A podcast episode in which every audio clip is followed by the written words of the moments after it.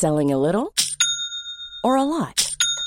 Shopify helps you do your thing however you cha-ching. Shopify is the global commerce platform that helps you sell at every stage of your business. From the launch your online shop stage to the first real life store stage, all the way to the did we just hit a million orders stage. Shopify is there to help you grow. Shopify helps you turn browsers into buyers with the internet's best converting checkout.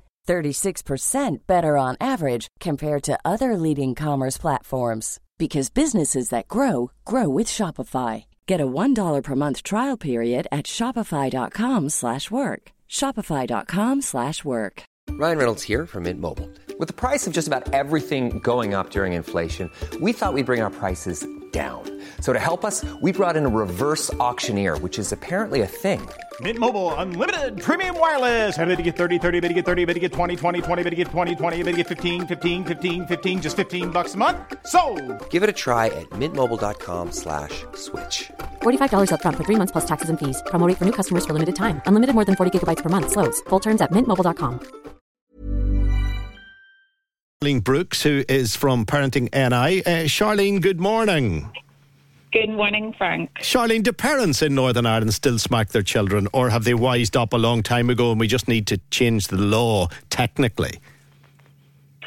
Well, um, we're certainly encouraged by both what we read and um, sort of some local level research. So, a report from NICI in 2017 says that there is less and less parents um, that are choosing forms of physical violence, and actually, there's less adults full stop in Northern Ireland who think that physical physical punishment is anyway unacceptable what we hear in Parenting NI is parents who continue to struggle on a day to day basis, um, but it's not necessarily um, a choice to smack or use any kind of physical punishment. It's just sometimes the stressful situation has resulted in them being in that situation, but they know and they want to do it differently. They know that's not a choice that they want to make.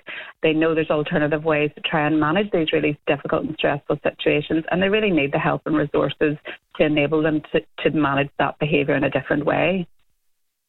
I'm just uh, listening back here as you're talking uh, to what the NSPCC have been saying on on the news. Uh, here's a here's just a, a, reminder of that. We urge our politicians to make this a priority for a reformed Northern Ireland executive and move forward together to change the law to better protect children in Northern Ireland from this harmful and ineffective form of punishment and support families in line with its commitments on positive parenting. So there's a real call there for our government, if we had a government, to indeed take action. But is there is there the will within government? Because you know the Republic are eight years ahead of us. Uh, the Scots, I think, are about three years ahead, and the Welsh uh, galloped, uh, you know, into the lead about a year ago. So is is it simply down to not having a government? Uh, is that the reason why we have having the legislation? Unfortunately, I, I, don't think that's a reason in itself, Frank, because obviously um, up until recent years we did have an executive. So I do think there needs to be a, a really hard look at our approach. Um, and once we have our executive restored, I do think you know there needs to be a real push to any of our elected leaders to really challenge them on this and, and why we are sitting so far behind most of the rest of the UK, the, the Republic of Ireland, as you've outlined, and indeed many countries across the world. So there really is absolutely no excuse actually at this stage why we are so far behind. Yeah, Natalie, Natalie Whelan from the NSPCC, very clear on what that charity wants. And I, I covered this 15 years ago and we had significant input from the listenership saying, oh, you always have to have the right to smack your child. This old adage, never did me any harm. Oh, nonsense. But the, the, I, I've got a feeling, I've got a hope this morning that voices will have changed, that people will have maybe, for want of a better term, wised up over the last decade and a half. Well, it, it certainly is our sense in Parenting NI that parents are, by and large, who do end up smacking their child or using any kind of physical punishment recognise that that isn't actually it's not good for them. They don't feel good after it. They've realised that they've been reactive and in a stressful situation they've lashed out. They realise that's not maybe the best example for their child and they feel guilt and bad about it as well. I mean our experience is genuinely that by and large parents really are doing the best that they can, but sometimes they need more support, guidance, information, other strategies, tactics and how to manage these more difficult situations, as opposed to parents willfully making a, the choice, you know, to smack their child.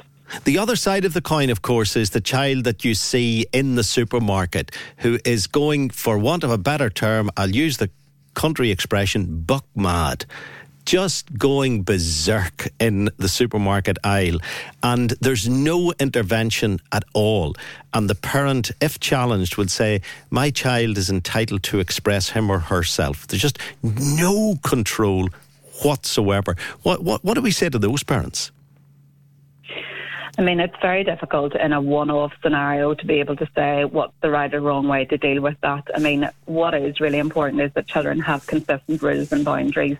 So if a child is living in a, a situation where there are no rules and there are no boundaries, that's not actually an environment where that child's going to thrive. And they are going to find it really difficult to regulate their own feelings and know how to manage stressful situations. So it really is parent it right back to parents as early as possible, starting to have clear rules, boundaries, what's acceptable, what's not acceptable, and then have consequences. And the consequences can be something, if it's an older child, they can negotiate with them, or something that parents agree is appropriate for the age of the child, and it certainly isn't physical punishment.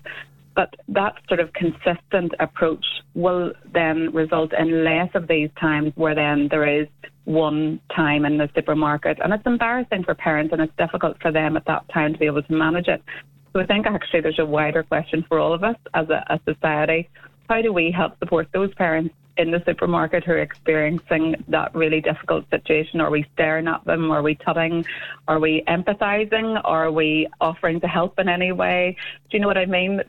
I think we make it harder for parents sometimes who are already having a really difficult time at that in that experience in that moment. There's an honesty here from Elaine who's listening to the programme. Says, Hi, Frank. It would depend on what the smack is for. If a child is just being cheeky, no. If they do something dangerous, then yes, but not hard. I only recall smacking my son once for almost running out onto the road after being warned not to. He he didn't do it again, uh, says Elaine. I'll, I'll, not mention where Elaine's from, but she's from a you know she's from a a, a large area not far from Belfast. So, uh, do you get a, a sense that? That would be acceptable because it was a life and death situation and now the child isn't running out onto the road or can you can you get the message across without that smack I mean, we would never judge a parent. I want to make that clear for making that call in a very stressful, heightened situation. But certainly, we would suggest that using any kind of a smack isn't going to result in the best outcomes. I mean, if then that child thinks back to that scenario, was it the scare of the moment? Was it the mom's reaction? Was it the fact that a car was close and maybe, you know, horn was tooted? So maybe, hopefully, that's why the child's not going to do it again, as opposed to it being the smack. Um, so there's definitely alternative ways to manage stressful situations, and we would never ever agree that a smack or any kind of physical punishment is the best um, choice at any juncture. Bobby has been in touch, and Bobby contributes to this program, so I'm aware of Bobby's sort of right wing thinking. Uh, reading her, it's a, a female Bobby, uh, reading her emails and her texts, and she talks about her children being in their teens and still would get a good slap if necessary. And uh, she then says, uh, you know, I got the wooden spoons and even got a bunch of fives occasionally. Now she puts a few funny faces on the end of it, but she says, you know, we all live to survive the tale. Uh, Bobby may be a little tongue in cheek, but knowing her texts from the past, being a right wing contributor to the programme, um, there, there's just a, a sense there of she doesn't want to see the law being changed. And, and I mean, obviously, we, we do hear stories similar to that, but I suppose my counter to that is that there is now a lot more evidence. There's a lot more research. There's been a lot more studies into this. So, in years gone by, when parents would have managed stressful situations by smacking and using other forms of punishment, then they didn't necessarily have the, the research that we now have. They didn't. Those parents weren't equipped with maybe the strategies that we now are able to, you know, empower parents to do that. So, my counter to that would be. The evidence is clear. Um, children need to be treated with respect and guided as best as possible by those around them. That'll end up with children who have got a sense of self worth, respect for themselves. They're less likely to then, you know, use any kind of a physical punishment as they grow up themselves. So positive parenting has moved forward. We now know there are other ways to do things. So I would encourage every parent to really think about the strategies they use and, and come and access the likes of Parenting NI for support if they want to hear and learn from others about how to do it differently. Frank, today it's different. No need to beat the child. This is what you're saying. There are other ways. One of them being take their phone off them or switch off the internet. And then the, the contributor says, then you'll see bookmad.com. But it is, it, it is definitely a way of removing a privilege if you switch off the internet or take their phone away. Th- that, that would work so much better than giving them a clipe. Now, the children, and you know, I, I know darn rightly that when I was at school, school and getting corporal punishment, they we preferred to get hit rather than to get an essay to do. You know, if you were given homework to do, you thought, my God, it's going to take an hour tonight to do this. Whereas if you stuck your hand out and got, you know, maybe four smacks of the cane, you know, five minutes later, the pain the pain was away. And I know it's a terrible thing to be describing, but that's just the way it was when I was young. You got you got hit, um, but then you didn't have you didn't have the other privilege removal to cope with. The mobile phone been taken away in the modern era would be a real sickener for a child not to have their mobile phone maybe for half a day. No, I mean there are absolutely other ways to, to, and other strategies. It depends again on the age of the child um, and, and the different scenarios. But I mean, going back to corporal punishment, I'm not a million miles behind you, Frank. But I have to say now, as a parent, um, the idea that someone else, like another trusted adult, would use any kind of punishment on my child would be heartbreaking. Um, because again, now we know the evidence is, is crystal clear. That's why, thankfully, we've moved away from that.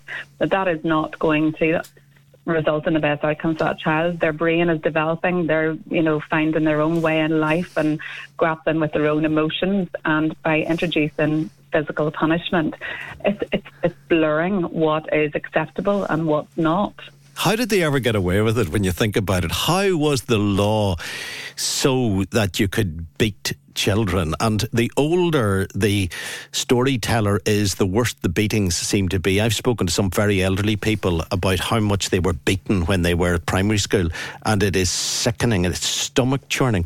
But when I was uh, at, you know, primary school, uh, but primarily at, at second level school, I you know saw people being beaten every every day, and it was just part and parcel of the era that we lived in. Most you know, not not say all teachers, but most of them were armed. You know, they they had their weapon either down their trousers or in their pocket or in their you know in their coat somewhere. They could pull out a leather or they could pull out a a, a good long thin cane like like Paul Daniels would pull a rabbit out of a hat. You know, they they they they, they, they had their books, they had their briefcase they had their lunch, and they had their weapon. And that's just the way teachers were. And I went into the teaching profession at the time when they were just eradicating it. And, um, you know, I was never armed. I was always in a, you know, I, I joined the organisation when the decommissioning had happened. So I, I haven't, I, I, haven't been in a in a teaching environment or wasn't where corporal punishment could be could be dished out. And I just think about how on earth society allowed that to happen back in the you know 40s, 50s, 60s, uh, 70s. Uh, I think it became illegal around about the late 1970s. So, it shouldn't be a surprise to us that we're having these conversations over this decade to try and do away with the hitting of children per se. It's just common sense. Completely agree with you. Completely agree with you, frankly. You know, we have moved significantly, thankfully, with regard to, as you said, corporal punishment. Uh, and whenever you think back, I mean, you know, the question is, did, what impact did that have on our children and young people? You know, the evidence would suggest now that that's likely to increase aggression, you know, antisocial behaviour, even things like depression and anxiety in our children and young people. We've recognised that that is not an effective way to, to manage those more challenging behaviours.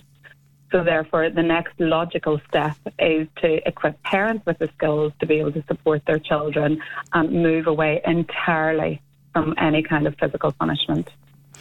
Well, we'll see if it works. I've no doubt it's not going to be changed here anytime soon. We don't have a government, and even if we did, it's not very high up the priority list. But the NSPCC are making the call today because it's the anniversary of the law changing in Wales, but it changed in the Republic of Ireland eight years ago, and it doesn't it doesn't seem to have spurred us uh, north of the border to do what would seem like the, the right thing. Uh, Charlene, lovely having you on the programme. Thank you for speaking to us.